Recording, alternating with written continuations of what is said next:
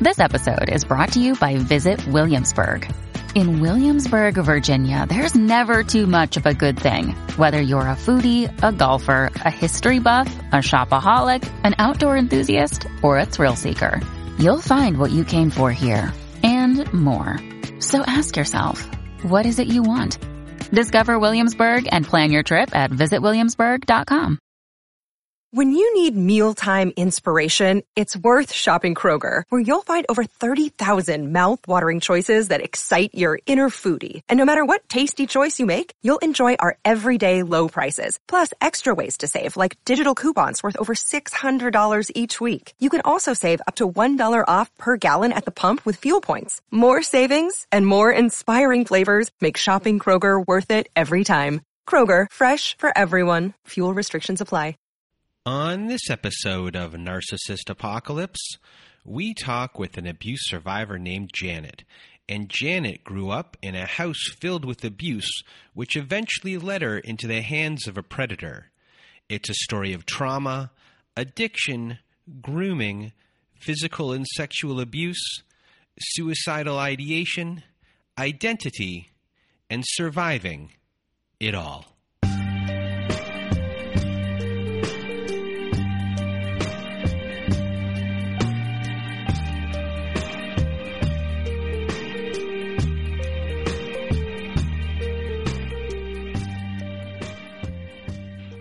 Welcome to Narcissist Apocalypse, everyone.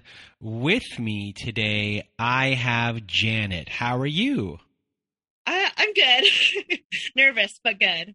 Well, everyone, I forgot to do my own intro of who I am. I am Brandon Chadwick.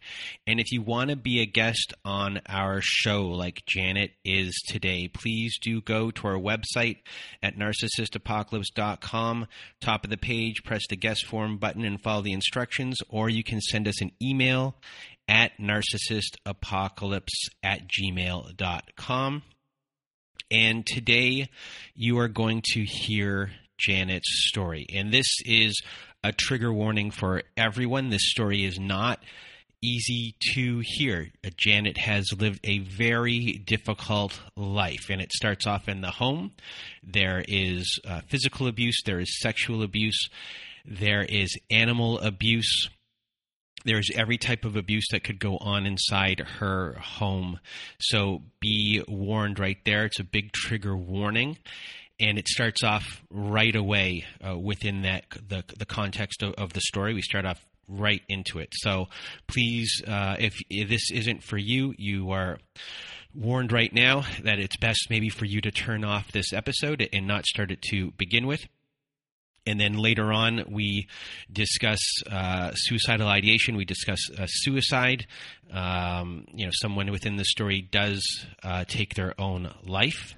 Uh, there are a couple people that do, and as well there is sexual assault later on when it comes to the predator that is involved in this story. But this story that Janet is about to tell about her life is, you know, she comes out on the other end. And it's a story of hope for a lot of people that have gone through some traumatic things when they were very young, things that they did not deserve to go through. But Janet is a testament to uh, everyone uh, who has gone through this, and I, am just happy that she was on our show and, and shared her story. And also today, at the end of Janet's podcast. It's a catch up with a former guest named Mallory. So please do stay to find out what has happened to Mallory. Uh, within the time that she was on our show last year. I think it was February 1st, 2021.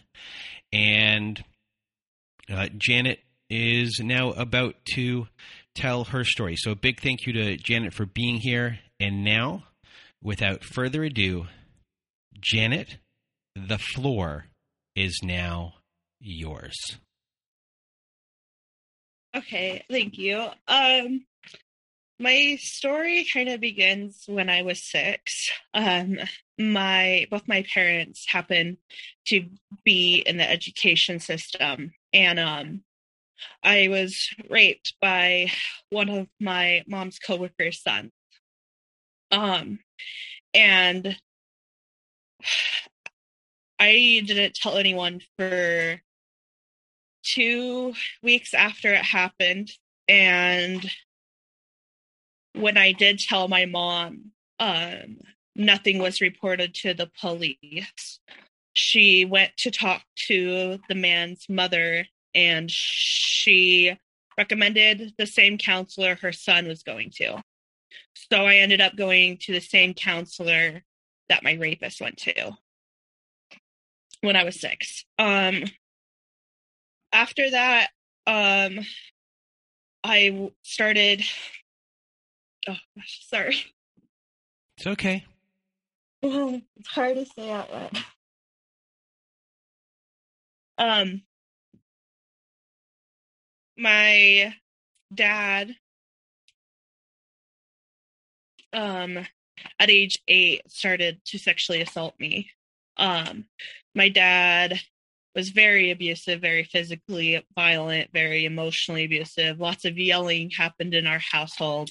Growing up, CPS was called very, very often. Police uh, would come to our house a lot, um, and nothing would happen when CPS got called. They, um, my parents would make us clean the house till it was was super clean and then when CPS would come, because my parents got notified before CPS came, when CPS did come, they didn't find anything wrong.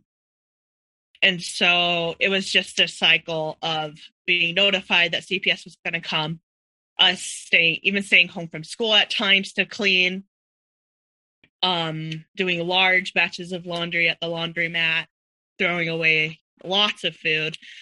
Um, I guess just to give a little idea, uh, my parents are both porters. So having to clean up a hoarder's house is, is never fun as a, as a child. It's never easy. And uh, oftentimes things got stuffed into closets um, so that, that it would no longer longer be there. The abuse continued until I was 12. And when I was 12, I couldn't really cope with it anymore. I needed an outlet. I started self harming when I was eight, uh, and when all the sexual assault stuff happened with my my dad, and I started smoking and drinking when I I was twelve, and really just start rebelling. And I had a lot of suicidal thoughts. Um, and I remember my parents, like my dad, he was an alcoholic. And um, i just remember like finding alcohol from him and but also my boyfriend that i had at the time at school. And for me it was super easy to find it in a super religious town that that isn't okay with alcohol. It was super easy to find. And um, when I when I was 12, I made my first trip to the mental hospital, and I stayed there for about two weeks. And I I remember the counselor there. He um he he told me sorry he he told me that I did it all for attention. And um I don't know why that stuck with me, but throughout my life, that is something that has always stuck with me. That sometimes the counselors, what they say, isn't always the nicest. Um, and just that you can't always trust what they say. I um I was in and out of hospitals, mental hospitals until I was 19. And I attempted suicide multiple times. Um, one time I tried committing suicide in the mental hospital, and that's when I got sent to state hospital to a state hospital. And um, there I met some friends, one of which um, you're not supposed to have contact outside of the hospital, but I I we had switched numbers and I had kept in contact with him. And, and at this point in my life I was 14 we were both very suicidal um even when we got released from the hospital. I got very good at telling the doctors what they wanted to hear so that I could just get out. I got very good at pretending to be someone I wasn't or just giving them what they wanted to, you know, I guess protect myself. But this this boy and I we made a suicidal pact. But I decided not to go through with it and that's been something that's really hard for me is holding on to that guilt um you know realizing that that's not my fault realizing that that's a choice he made that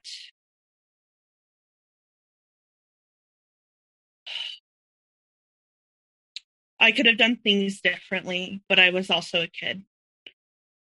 Um, so that's just something that has been really hard for me still now. Um, is having someone close to me commit suicide and how that impacted me for the future. The days surrounding his death anniversary, I, I don't do much. Um, I get really sad. Um, but I also realized that no matter how I feel, that that's that's not my fault. That I, I can't carry that anymore. That's not my burden to carry anymore. And so I've had to I had to come to terms with that. Um sorry, I, I feel like I keep jumping around. Um oh, I feel like okay. Sorry. no, you take your time. This is this is an easy thing to do. Uh, um, I guess just going back to my family life, I should have gone in more detail in the beginning, but um, you can tell that now. Okay. um, I, I so my father has bipolar my mother has Munchausen by proxy. I have two brothers with autism. And my grandma had a gambling addiction. My dad's also an alcoholic. And so they're and they're also hoarders. They also like it's their their houses are it's awful.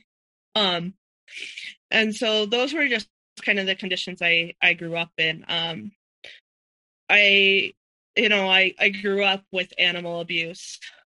Um, and so at at, at times, I I guess I just have gotten so numb to the animal abuse that when I got older, when you know cats would get slammed in the door or they would get kicked or thrown or whatever happened to them. It was just normal.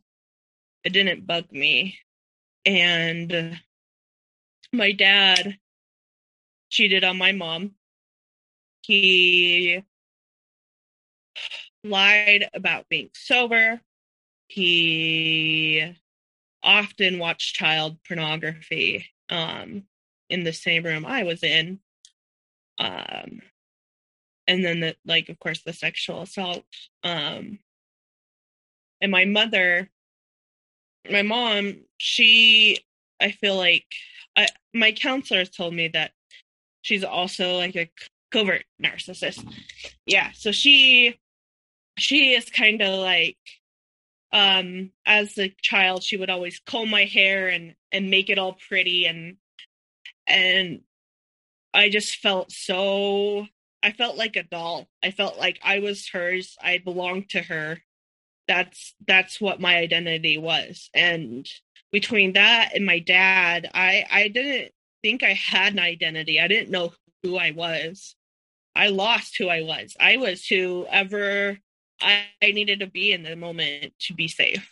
Um, she would take me to many doctors growing up, and none of them would listen to what I had to say. It was always hers. Even if I told them that I don't have these illnesses, um, it was always always what what she wanted. And and I would do tests after tests after tests. And um nothing like I mean, they, they diagnosed me with many different me- medical issues, but I I tried telling my mom that I don't need it, and eventually, I would just use the medication that the doctors gave me as an escape because I realized that if I if I took it, it made me feel high. So I would take it and get high, and so I I started doing that along with the with the, the alcohol and smoking. And i altogether i became two different people. I, I i guess not more more than two but but two really one with my mom and and a different person with my dad. I i became the the perfect daughter you know that my counselor has said that it's like um an incestual bond or whatever. But it's it's like i just became whoever he wanted me to be. And then for my mom i had to be the perfect the perfect daughter. And um growing up i i thought i was was gay. And i i to this day i i identify as bisexual but i feel like a big part of that um was just how much i hated the thought of my dad or like the trauma that was caused through him. Um and it was it, there was times where my mom would see it and do nothing how she enabled him to do it. And um so that's just a bit about my childhood. Those were the, like the big main events. Um really like my mom she put me in a special school uh because she thought I had um because of her Munchausen by proxy she had convinced people that I was mentally disabled and so I went to the special school. And I didn't need to be there. There was absolutely no reason. The people there said there was no reason for me to be there. Uh, but she had convinced the doctors that that's that's what I I needed, and I will never forgive her for that. When I when I turned 18 and, and I graduated high school, I started dealing drugs. Um just just weed. I I started uh selling it under someone and um then I decided to go to college.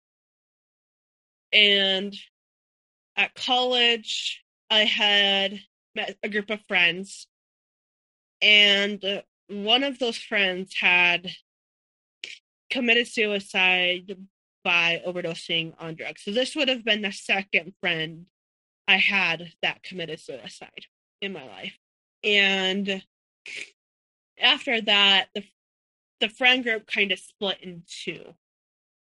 And I we got I got in a fight with them and I ended up at the mental hospital. And this is my my last trip that I've had to the mental hospital, but there was a a man at school that was 42 and when I got back from the mental hospital that's when I started my relationship with my ex and he he is a narcissist. Um so I I um I guess I just want to talk a little bit about that relationship with him. Um so I thought he was 48. And after I broke up and and went to the police, I found out that he was 68. And throughout the relationship, he would often like the first week we were dating, he just made me like he made me feel so happy. It was so like, oh, I was, you know, like this older man wanted me, you know, I'm finally wanted in life. I finally feel like I belong. And when I went on a trip um out of state, he went to find um a girl's house that was three hours away with a friend who was 17. And I was like, okay, yeah, like whatever, that's fine. Um, sure. I mean, I guess I noted it as a red flag, but I was so happy to have like someone who loved me, I thought, um, that I, I didn't really care. And um the abuse just that kept getting really, really bad. Um he and I did long distance for about half a year. And if I didn't call him at certain times, he would nonstop text me and call me and call me names and call me all these different things. And um I was forced to pay his bills even from far away. Um he expected me to show him text messages of anyone I was texting, you know, and I had to call him on my breaks at work. I had to, you know, all all these different things. You know, we there was sexual things that I was told I had to do, like videos and and uh Zoom things that that we ended up doing and I was I was so happy to have someone who loved me, but then then it then after about six months it it, it turned really bad. It once he got back to the school, um, I realized that that this was not what I wanted anymore, and I I didn't know how to get out of the relationship. But he started hitting me and punching me. Um, I had bruises all over my arms. Uh, I had black eyes. I would go to work, and my manager at work, um, I worked at, at a cafeteria at the school, and my manager at work, uh, he gave me a card for the women's violence center in the city that I was in, and I was like, no, I, I don't need this. I don't I don't need this. Like I, I'm fine. And and he could tell that it was that. And then it went from physical assault to sexual assault. And I had a black eye and marks all over. And I that's that's when I knew I, I I was stuck in a rock and a hard spot. I didn't know how to get out, but I needed it out. And then I tried breaking things off for another three months. It took me three months to be able to fully block him and break things up. Um, and then I I about six months to seven months later, I I reported him to the police, and um, there was a whole semester of school where we were separated, and I always felt like something was up. And it turns out there was a private investigator that he had hired to follow me around during that time, during that whole time. Where he found the money for that, I have no idea. I, I mean, sorry. It's okay. I know this is this is really hard to do, and so just you know take your time. If we need to take a break, or if you want to stop, just let me know. Okay. Um. Before, before he left for that semester, he had cheated on me with a 17 year old girl. And I was 19 um, at this time and or no, excuse me, I was I would have been 20. I would have just turned 20. And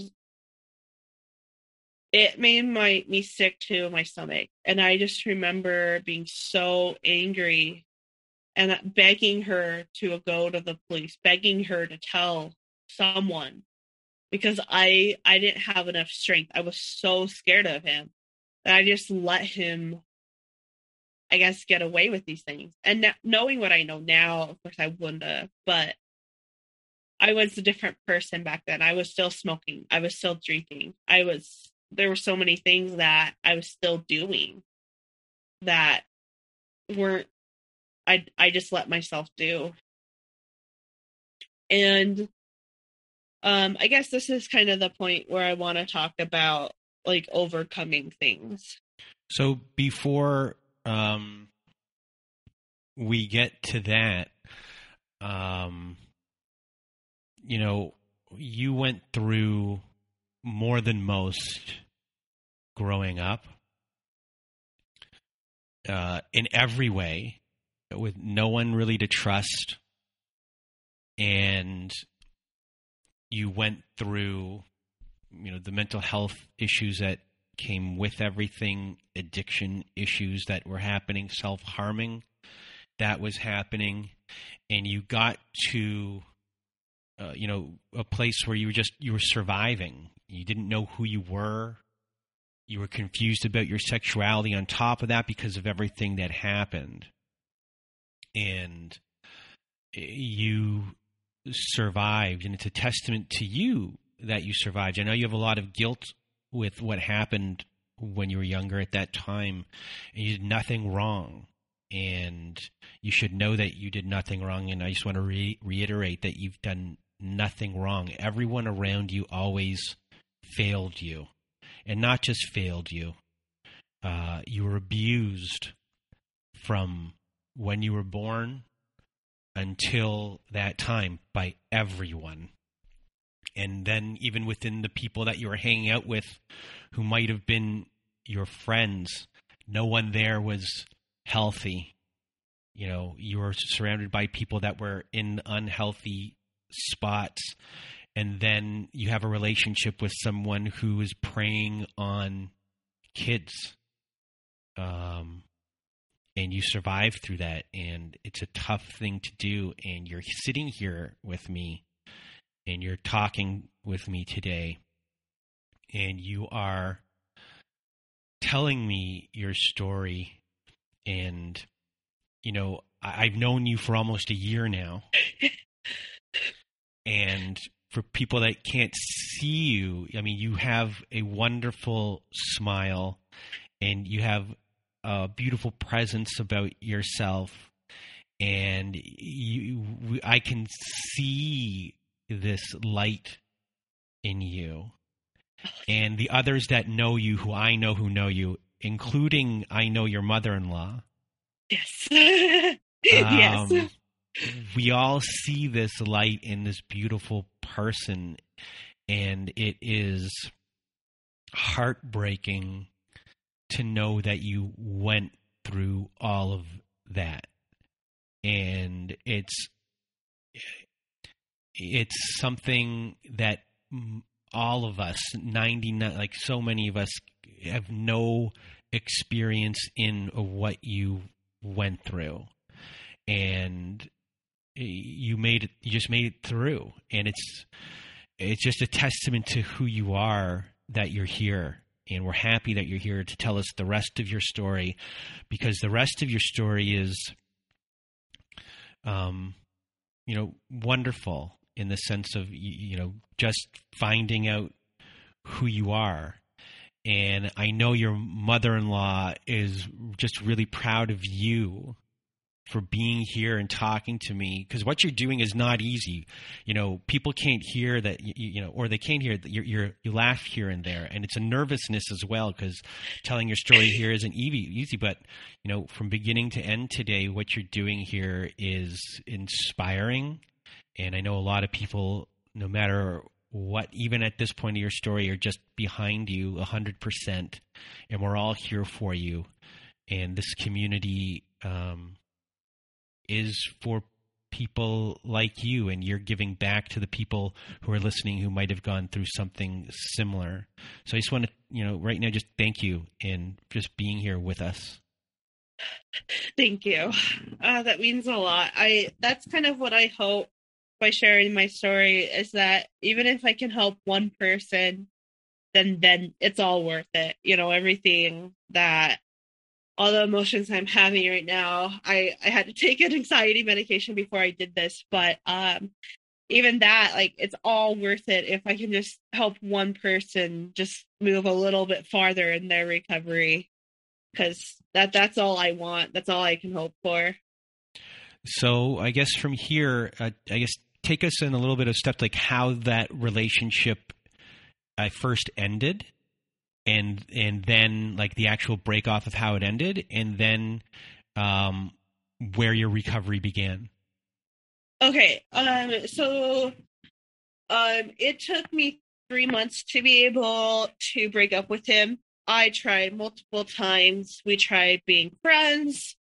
We tried all these different things. I um i was still i was living at my parents house during this breakup so i had that on top of all of of of the breakup. And um i i didn't have much support. Um i didn't have a good support system. I didn't have very many friends that weren't alcoholics and i was i was also trying to get sober during this time. So i was trying to get sober i was trying to break up with a narcissist and i was living with narcissists. So it was a very dark period in my life I was I I, I was self harming regularly, um, and I I would pull myself into work. I would work as much as I could just just to get away from it all. Um, trying to numb the pain um by not having to think about it, and um eventually it just got to the point where I told him I was gay. That I told him I was gay and that I was I was going to go on a mission for my church, which both were a lie. um but I had to lie to him and then block him. And that is how it ended. And it's still kind of goes on today. I I I fear I I got a service animal um for health reasons and for for mental health reasons um because I would go into panics and I would I would hide because I'm scared of him coming and finding me. He threatened to kill my family if I broke up with him. He threatened to kill me. He threatened to hunt me down when I was older and make me suffer and I I when I was reporting it, it I had told um an RA at at, uh, at campus, and she had told her her boss and it so it wasn't really something that I wanted to do but it was something that I was convinced to do and I am so glad I reported it because nothing came of it. But the fact that I was able to report it has given me power over it. Like it took the power away from him and made me from victim to survivor. Like I survived that. And that's how that's why I encourage anyone to just report because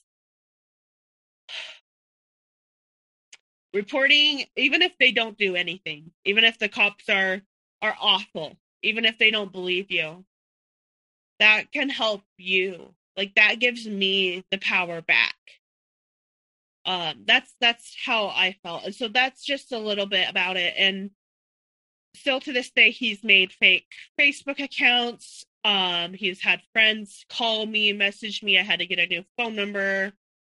Um i got another new phone number. I've had to get four different facebook accounts. I had to rechange my google account because he hacked into it twice.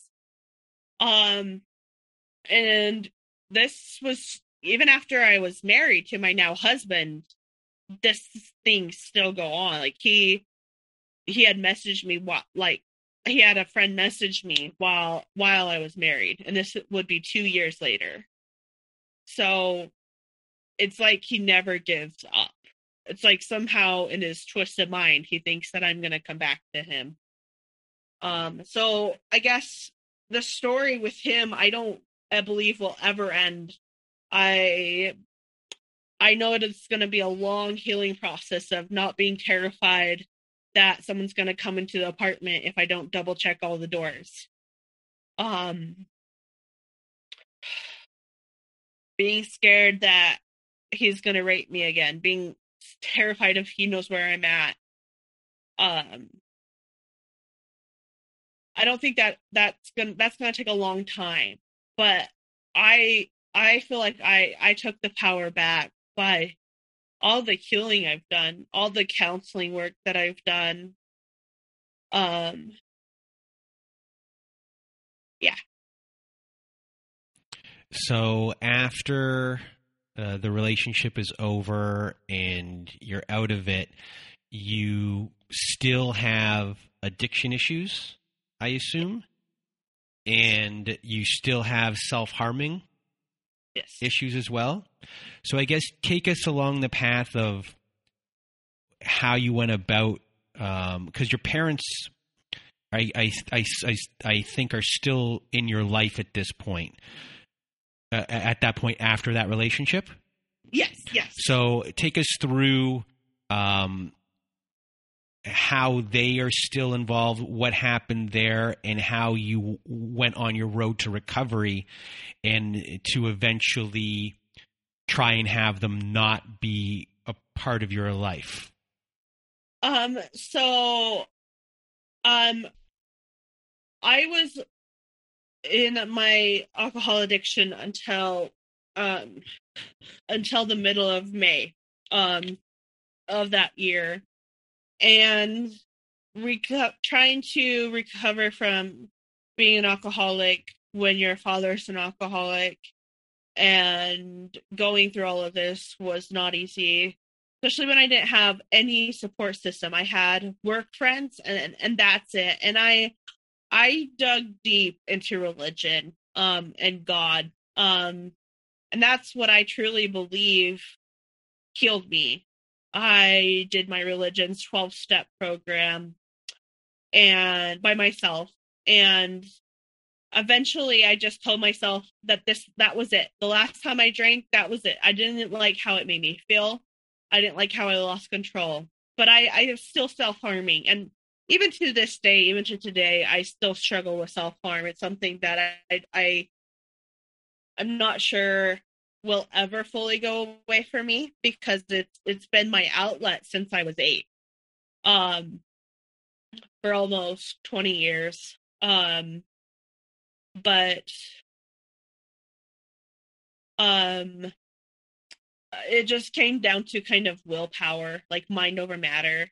Like being like, I did not like that life. Alcohol led me to so many bad choices. I I was at when at one point when I was in that relationship and we were long distance, I had worked at um, a state park and um I was roofied and taken to a different state. And it was this whole mess. And I couldn't report it to the cops. I had to go to the doctor and, and I was sexually assaulted there too.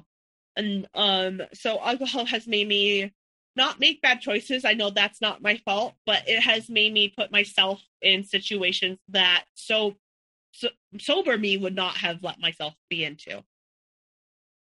And so it took me a whole summer, well, probably over a summer, even until last April, a year ago, I was still craving alcohol. So it, it took me about a year fully not want it. But I mean, sobriety is more than just abstinence, right? Like it's, I believe it's healing. And I, I still believe I'm healing from all of that trauma. But as for like my me getting sober, I count that as as that whole summer and then the trimester after. Um and just like my parents were not um like our religion really condemns it and so my my mom was not very supportive about it i i it was hard because it was like anytime my dad would do something, I immediately wanted to go to alcohol. And I would just lock myself in my room and, and not come out. That's just kind of what I had to do is I just kind of had to separate myself from the world and just kind of focus on me. And it it, it wasn't easy when I have you know my mom and my dad and uh, two brothers with autism it was it was not an easy situation to get sober in especially when my dad was an alcoholic but i i believe that you know just i dug my heels in really deep and just had to make that choice that this is what i want for my life that's where i want to be and that's where what i need to do to get it um once i i stopped doing that it's kind of hard to explain, but my life kind of took a 180 turn, if if that's if that makes sense.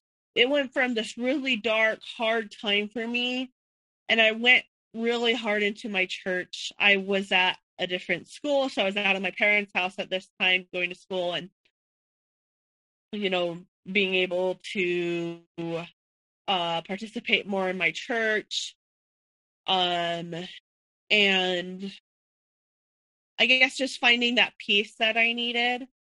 But at the same time, I was being very promiscuous with with guys and um just different guys, guy after guy after guy after guy I dated and um so it, it, it's like I still had issues that I, I didn't really realize were issues because that was something that I've been my whole life. I was very uh, I was very promiscuous with everyone, well, not everyone, but like multiple men, and um, realizing that I needed a heal and and finding better friends, finding friends who weren't who who were sober or, or finding friends who were who didn't have that addiction, who were healthy, who were my age, who were supportive in me. Um and then I I um about um, a semester later I found my my now husband and he was like I guess the turning point for me. Um at this point I my parents, I wanted, I knew I didn't want to have them in my life anymore. They were just really bad, and I knew if I had them in my life, I couldn't keep sober. That if if they were in my life, that I I, I would go down the same path I had just come out of.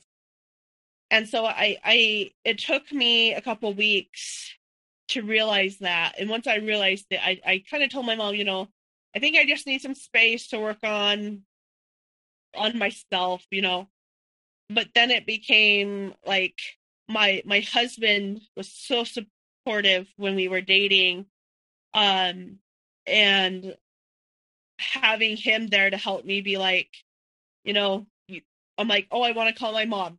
No that's not a good idea because i i had that trauma bond with them. It was so strong. I cried so much and my youngest brother not being able to see him, not being able to talk to him anymore was something I struggled with most. Or like disappointing them, or like they're going to be angry with me if I do this. And so it took me a long time and still now I struggle with it. There's points where I'll break down and I'll call. So I I I consider myself low contact with them as as of now, even though I want to be no contact. But I struggle because I feel like if I if I don't talk to them, I'm a bad daughter. But I know that's not the case. Um, when I was going low contact with them, I had my mother-in-law who who was so supportive.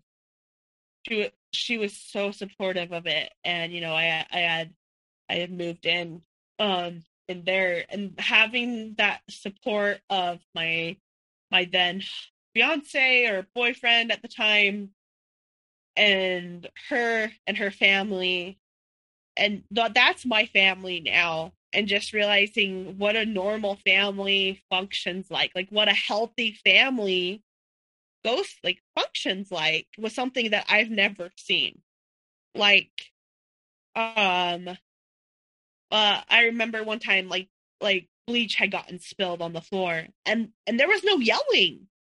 And that was just like what like that would have been a death sentence. Like I would have been sleeping outside with the cats, which is something that often was a punishment for us.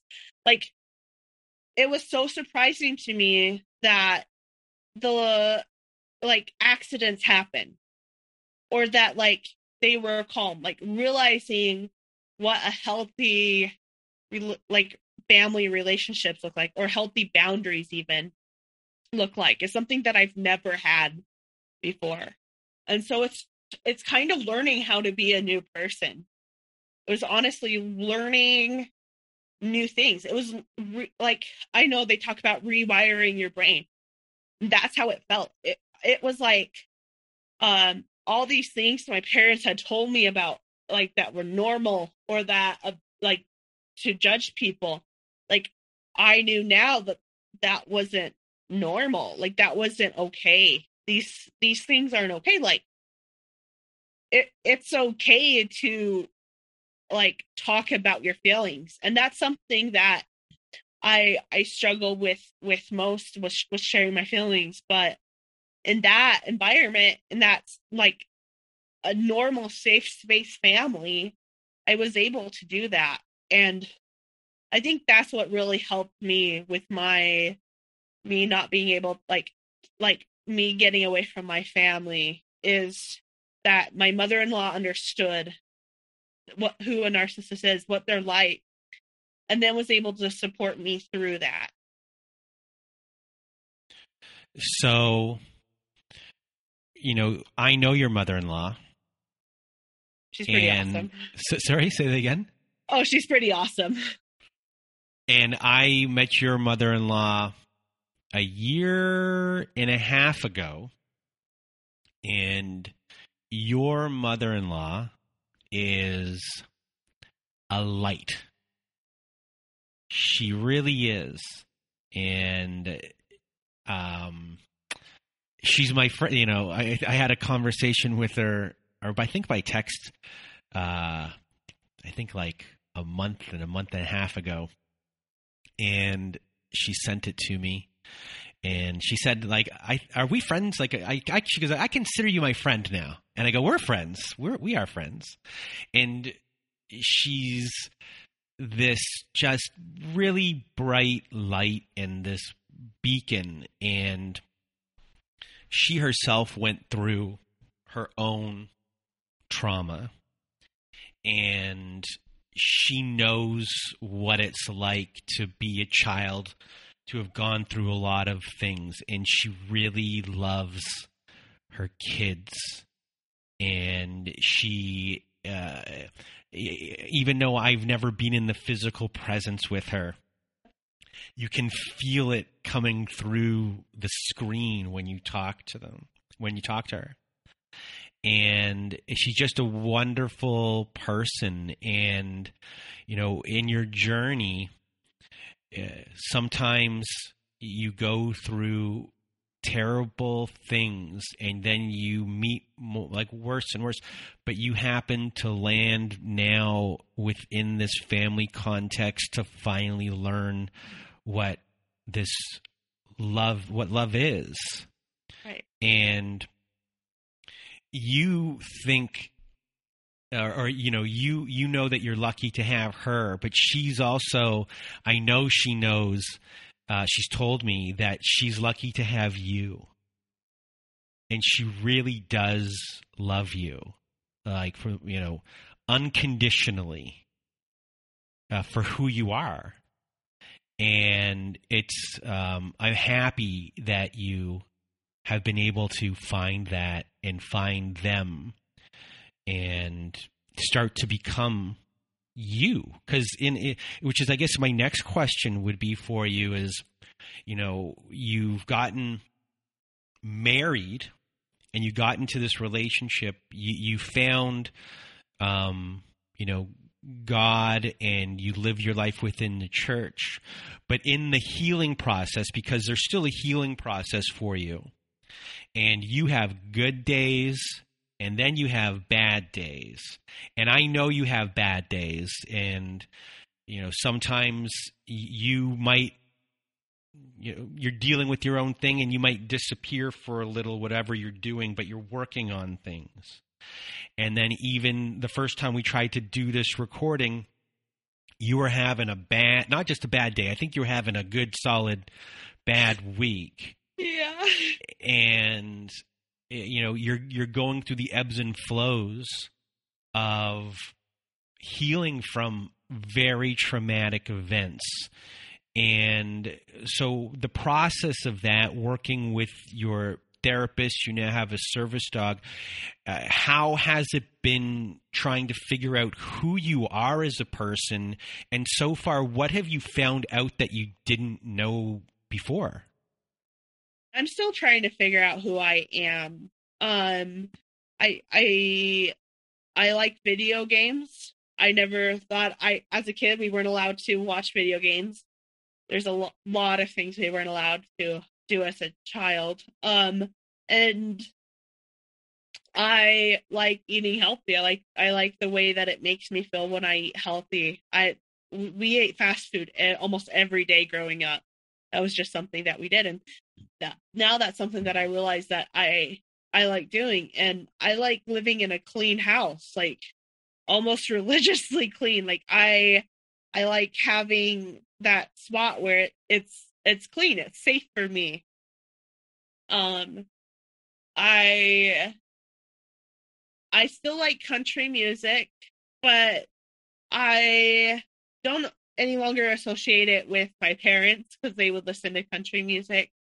Um, I listen to it because I actually enjoy it. It's something that I I enjoy. I listen to like podcasts or or YouTube Reddit stories that I I enjoy. I enjoy listening to other people people's stories in life and having them share. Um I really like the color blue. Um my mom would tell me all the time that, you know, my pink would should be my favorite color or that my curls I can't cut them because of my curls. And I've learned that I have ringlets in my hair and because um I I would cut my hair and cut my hair and make it short because I, I hated people looking at my ringlets and now I have my hair long because I I like it, not because anyone else likes it.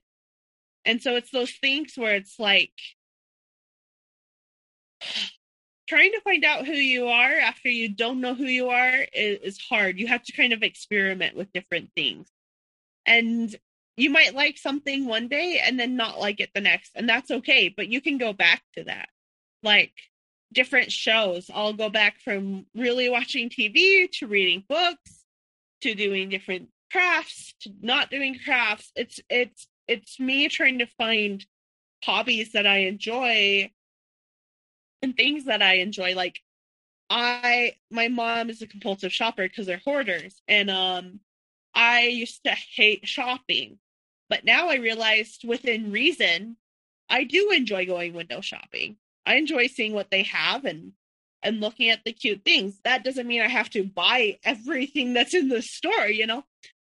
And so I guess that's kind of like realizing who I am is still part of my journey now um, but I, I, I had my church. I had left it for five years during all well, most of this was going on with my ex, and coming back, I realized that that's something I'm very passionate about is my church, and so that's what I want to do now is is be a teacher in my in my church and it's it's something that that I've been passionate about or like um I don't know, like horror movies. I love horror movies. I was never able to watch them as a kid. So I guess it's those things that I guess it's just kind of trial and error trying to you know, do I like this? I might like this one day and you know, this another day and that's okay. Like being okay with the ebbs and flows of recovery is something that I've had to be with. Like I've had to tell myself I'm having a really bad day today, but tomorrow I might have another bad day. I might have a good day. And that's okay. You know, if today goes brighter, okay. And if not, then I can be easy on myself, especially with I have a lot of health issues that I'm going through right now and trying to be compassionate about like some days they're not as bad as others. That's how it is emotionally too. And when it comes to your relationship with your husband and the trauma that you suffered and the reactions to uh, everything in your life because you're you're still in the healing process.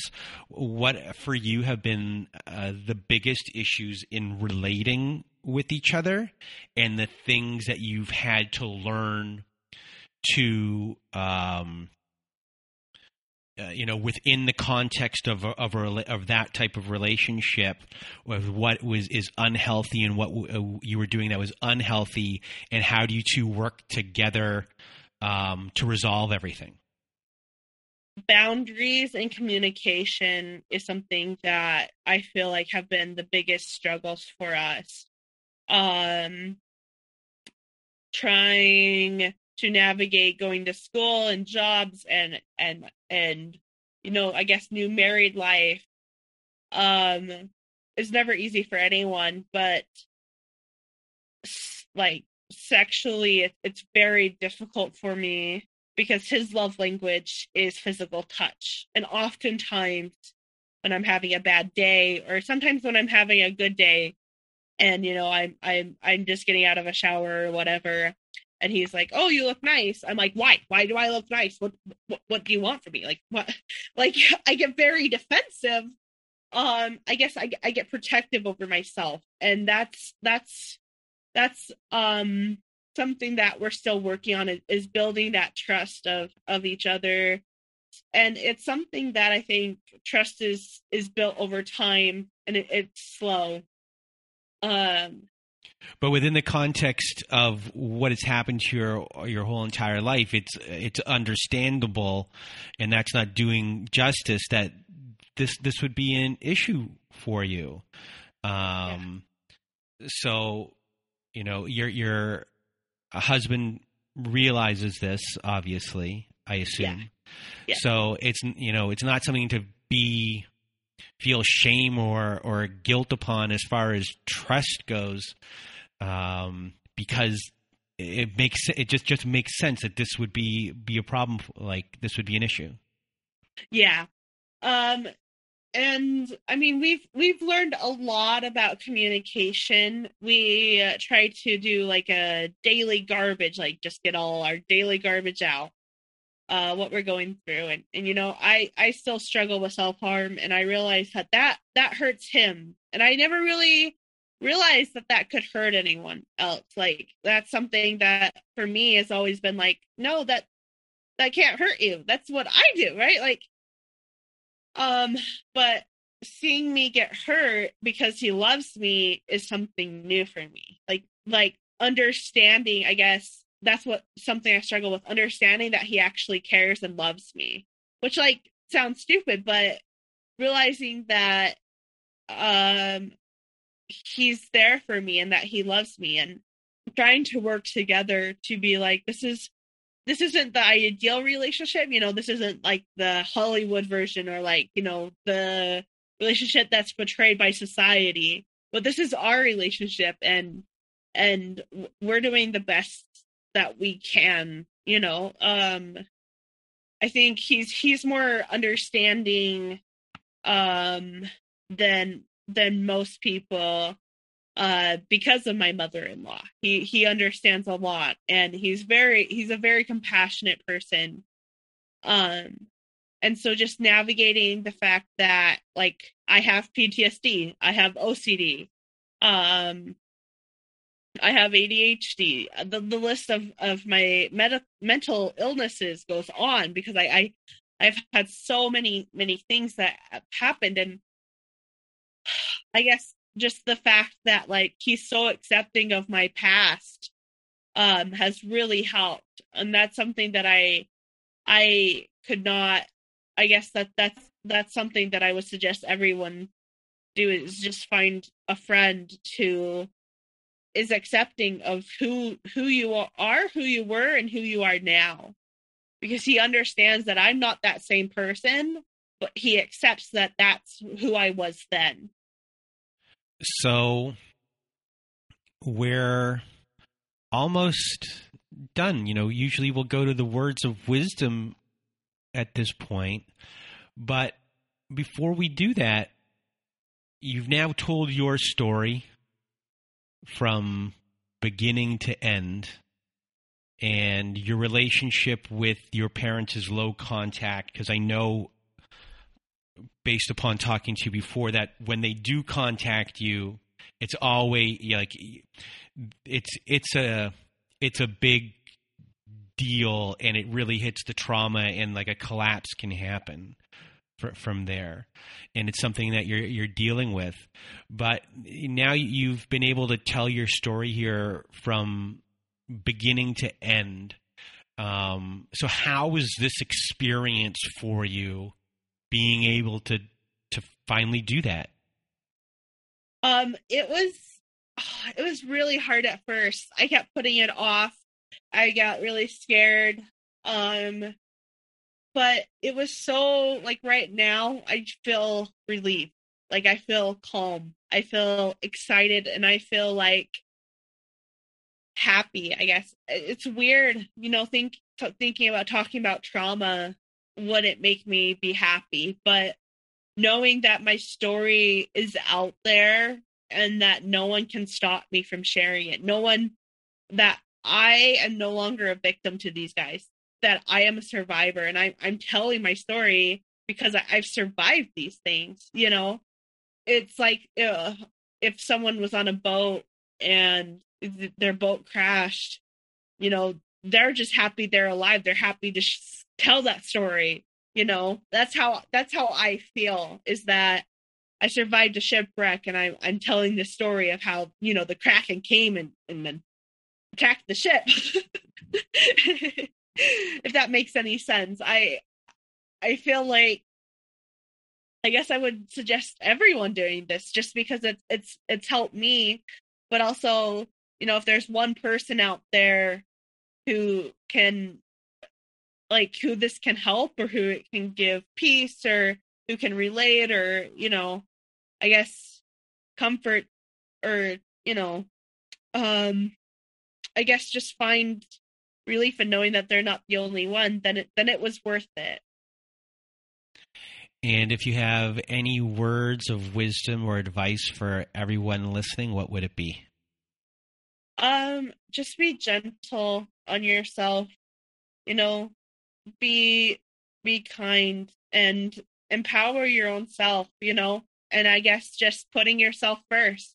That's kind of what you what I think everyone needs to do is we need to put ourselves first and then be kind to everyone else. Well, Janet, I really again I just want to say like thank you um, for being here with us today, for sharing your story. Everyone who is listening uh, right now is giving you uh, the biggest hug and uh, thanking you for being so brave and you are strong and brave going through everything, and you're strong and brave uh, going through your recovery process because the recovery process is, isn't easy. And you've gone through addiction, all of the types of abuse that you've been through, self harming, and everything there. And we all know that you're going to, um, you know, find out exactly who you are and that you are taking your power back with a lot of the things where you were told or you're reframing a lot of the things that had a negative connotation to it and that's nice to hear that you're you're taking those things back for you and you're doing all the right things and you're you're working at it every day just like you're you know as they say with addiction you have to work on it every single day and you're and you're working really hard and to uh, overcome everything you've been through and overcome the trauma, which is not easy to do when you're doing it at a very young age. And everyone who's listening is behind you, and your mother in law is behind you. I know she is so so proud of you right now for talking to us and sharing your story because I know she believes in you more than anyone.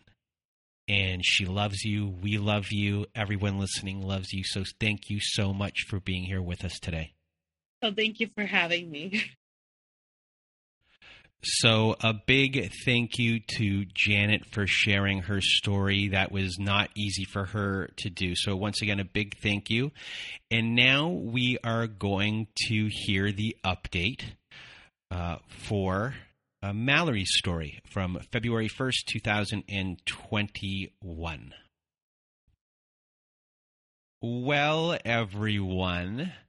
The other day, I got a note from a former guest named Mallory about giving an update about her life and what her life was like after being on the show, what the show was for her, and uh, uh you know everything under the sun. And there was a divorce that didn't happen yet, so we're going to find out uh, everything. And, and Mallory is with me here right now, listening to me say this. Mallory, how are you? I am good. Thank you so much for allowing me to be on this podcast again and share an update with everybody. So, just give everyone like a brief overview, and uh, for those of you who want to go to listen, who want to listen to Mallory's story from beginning to end, it's from February first, two thousand and twenty-one. Is that correct? Uh, yeah. Yeah and I'm asking, I'm my mem- I'm doing off the top of my head. um, so, what's been happening since uh, the day your podcast uh, debuted on our show?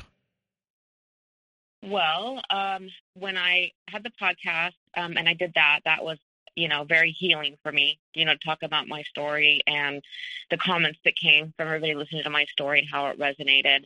Um, just to give a quick update, you know, I w- had met an amazing man that you know just just now I know mirrored everything about me. Um, it moved very quickly.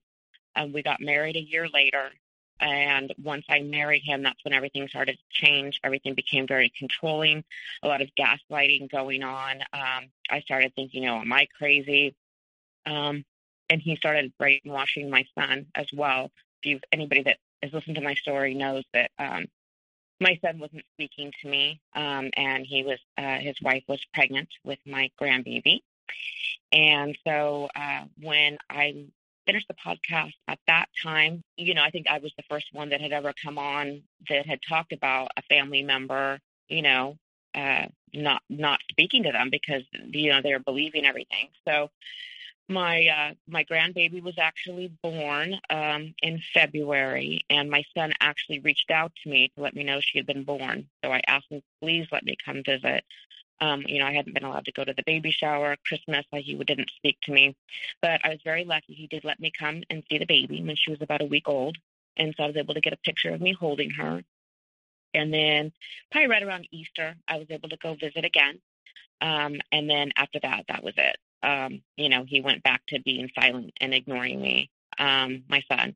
And then, uh, yeah, and then now actually they're he, they're expecting baby number two, and uh, and I've tried and tried and tried, um, reaching out, letting him know what my intentions are. I love him unconditionally. I'm there for him, and he just believes everything that my ex told him. Um, after our call last year. I had not even gone to court yet. Um, you know, going through a divorce with a narcissist is not an easy thing um, because it's all about their control. Um, so I had to go to court. Um, the first time I went to court, I mean, my heart was pounding out of my chest. I mean, I was just terrified to see him. But as it turns out, he he didn't want to see me, and he kind of just stayed like down the hallway around the corner. Um, but he just kept pushing court out, pushing it out.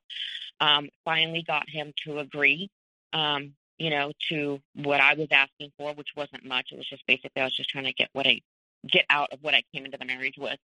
Um, so the divorce was finally finalized in August of 2021. Um, but everything we agreed to, he has still not followed through on. Um, and so I'm still dealing with that. And now it looks like I'm probably going to have to take him back to court. Um, but through this journey, um, I learned to be a survivor. I learned that I'm not a victim. I uh, started a book club when I was going through all of this um, about healing from hidden abuse um, that I had men and women in. Um, and that was very therapeutic, not just for me, but for everybody in the group. And then from there, I just started self discovery. I started learning self love. I started trying to understand why I was picking relationships that were toxic and just started doing a, a ton of inner work on myself to transform myself and just learn who I am. And I took all summer, just kind of went by myself. I, I moved to another state um, and took that time just to kind of get to know people, uh, you know, find positive people to be around me. I started taking classes and just trying to learn more about myself and connecting with myself. Um, and then I kind of had a light bulb moment where I thought, you know, I'm going to go back to school. I really am passionate about helping people. And so I went back to school um, to get my certifications to become a life coach. And so that's my passion now is um, just working with men and women who are struggling the way I was, you know, just feeling stuck in life. You know, why does this keep happening to me? You know, and and help them gain confidence and self love, you know, so they can live their best life without feeling guilty or selfish. Um, because I've gotten to that point and I know that there's a light at the end of the tunnel. So that's kind of my purpose now is to help other people see that light and live their best life and get through it. Because they can. They can get through it. And what was the biggest thing you learned about yourself on why you were going into these types of relationships? And how did you figure out how to reprogram uh, your brain when it came to that specific issue yes, it, it was it was hard, and it was definitely a journey. Um, I started digging in, you know, and doing a lot of inner child work, um, and trying to. And I realized that it actually stemmed from from my upbringing with my mom. Um, you know, my mom would give me silent treatments. My mom would give me guilt trips, and I realized throughout my whole life, every relationship that I chose was basically like a mirror image of how my mom treated me, and that's all I knew. And to me, that was normal you know, but even though it really wasn't okay.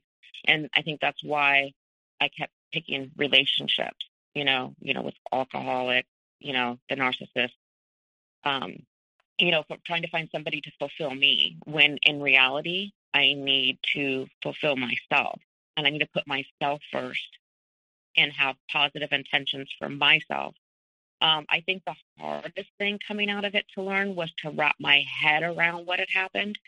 Um, you know, and then I would get angry. You know, I had times where I, I would be, you know, mad, like, you know, how dare this person come into my life and do what they did. But I had to also take responsibility for that myself. And so I had to work through that, you know, is why I allowed that to happen, what I could do differently going forward if I was to get into a relationship in the future. Um, you know, and what and learn the red flags.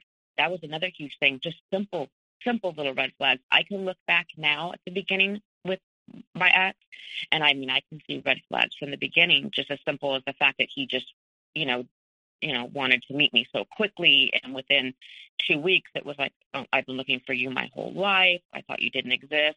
All of that, those were huge red flags, but I didn't know what red flags were back then. Um, so it's just it's been a lot of inner work, a lot of soul searching, a lot of learning to to love myself, you know, and then I didn't realize I didn't love myself until I started going through, you know, all of the healing process and really going through the layers of the relationship um, and what happened and realizing I need to I need to put myself first. I, I need no one's gonna love me more than how I should love myself. Um, so that's kind of how I started healing.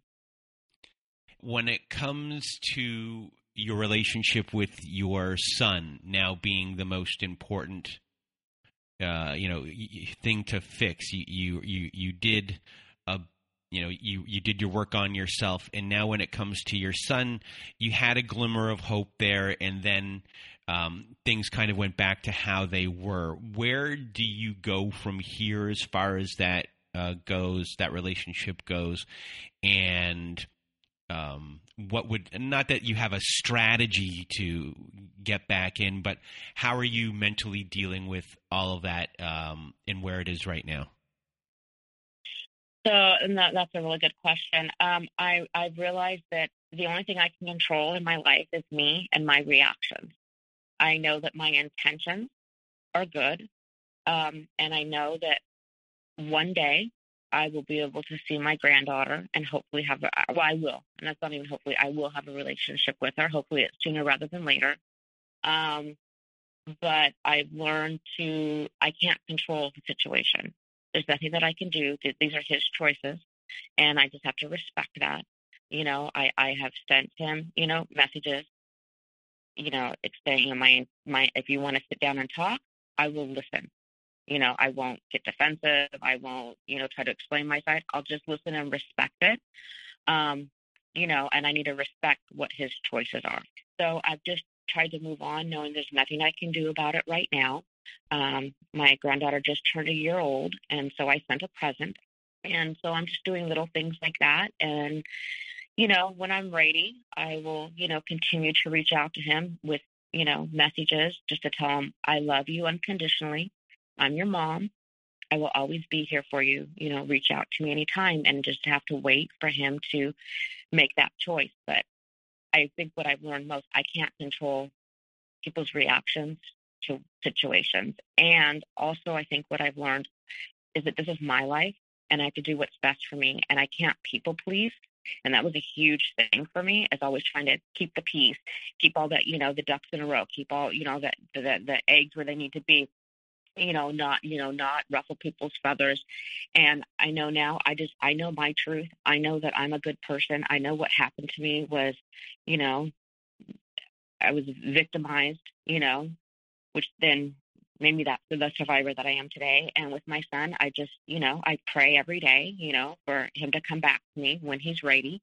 Um, but he hasn't, you know, healed whatever in him that needs to heal you know, so all I can do is wait. Um, and I can't, you know, live my life by what if. Um, I can just hope he comes back. And while I'm waiting, just keep going on with my life and helping other people. Uh, and then if they are going through this situation, something similar to mine, that there is light at the end of the tunnel and they're strong enough and they will get through it.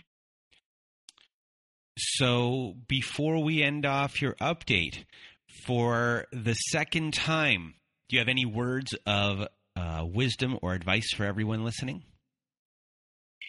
You know, the classic saying goes, "This too shall pass." Um, I think that we're put through things when we don't understand them, um, but to be strong, um, and it's hard and it's scary, especially dealing with a narcissist because they're so controlling and it's just it's exhausting it's mentally draining but to continue to learn to do self love for yourself every day. Do something for yourself every day, no matter for 30 minutes. That's what, 5% of the day, just something. And just keep working on yourself. There's some great books out there. There's, you know, all kinds of different resources out there and just keep growing, you know, journaling.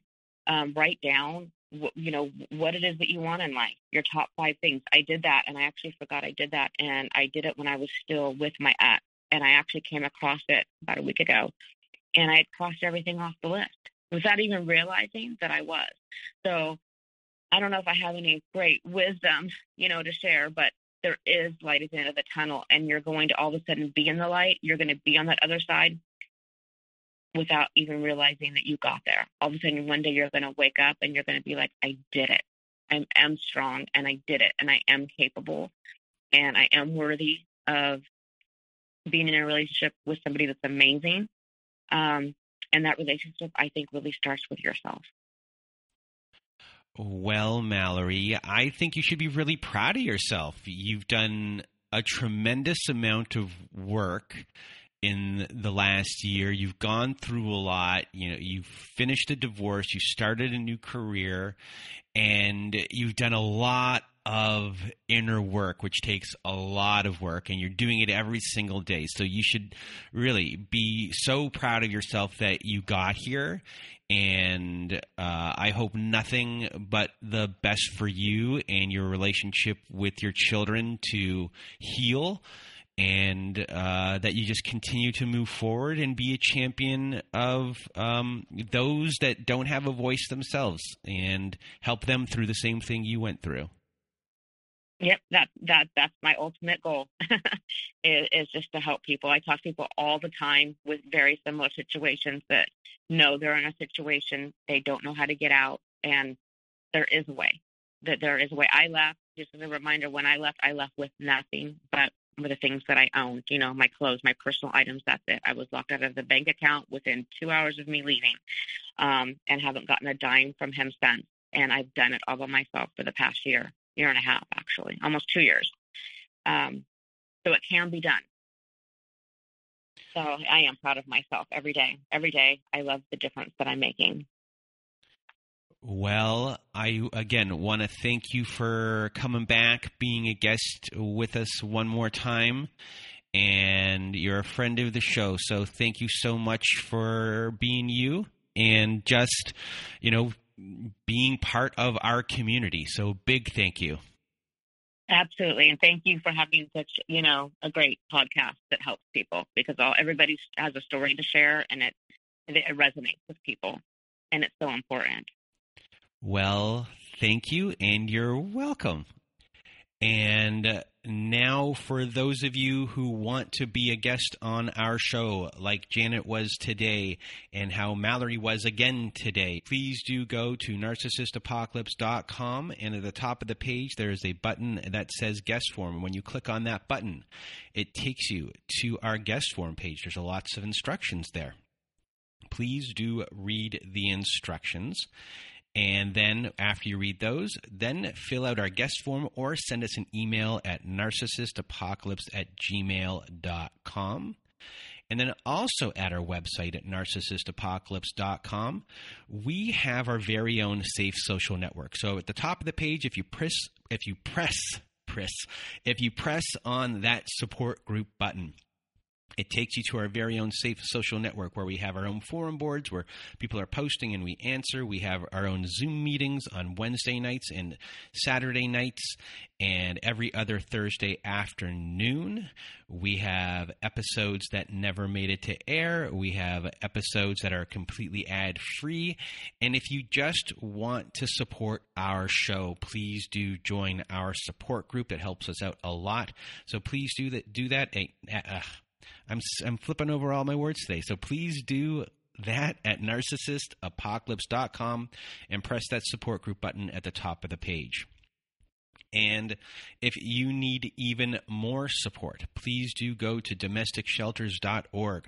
So if you or someone you know are experiencing abuse, you are not alone. Domesticshelters.org offers you an extensive library of articles and resources that can help you make sense of what you are experiencing, and they can connect you with local resources so you can find ways to heal and move forward. So please do go to domesticshelters.org to access this free resource today. And once again, I really want to thank Janet. She did a tremendous job today. It was not a very easy thing to do what she did today. So, big, big thank you, and a big thank you to Mallory as well. And now, for myself, Janet, and Mallory, we hope you have a good night.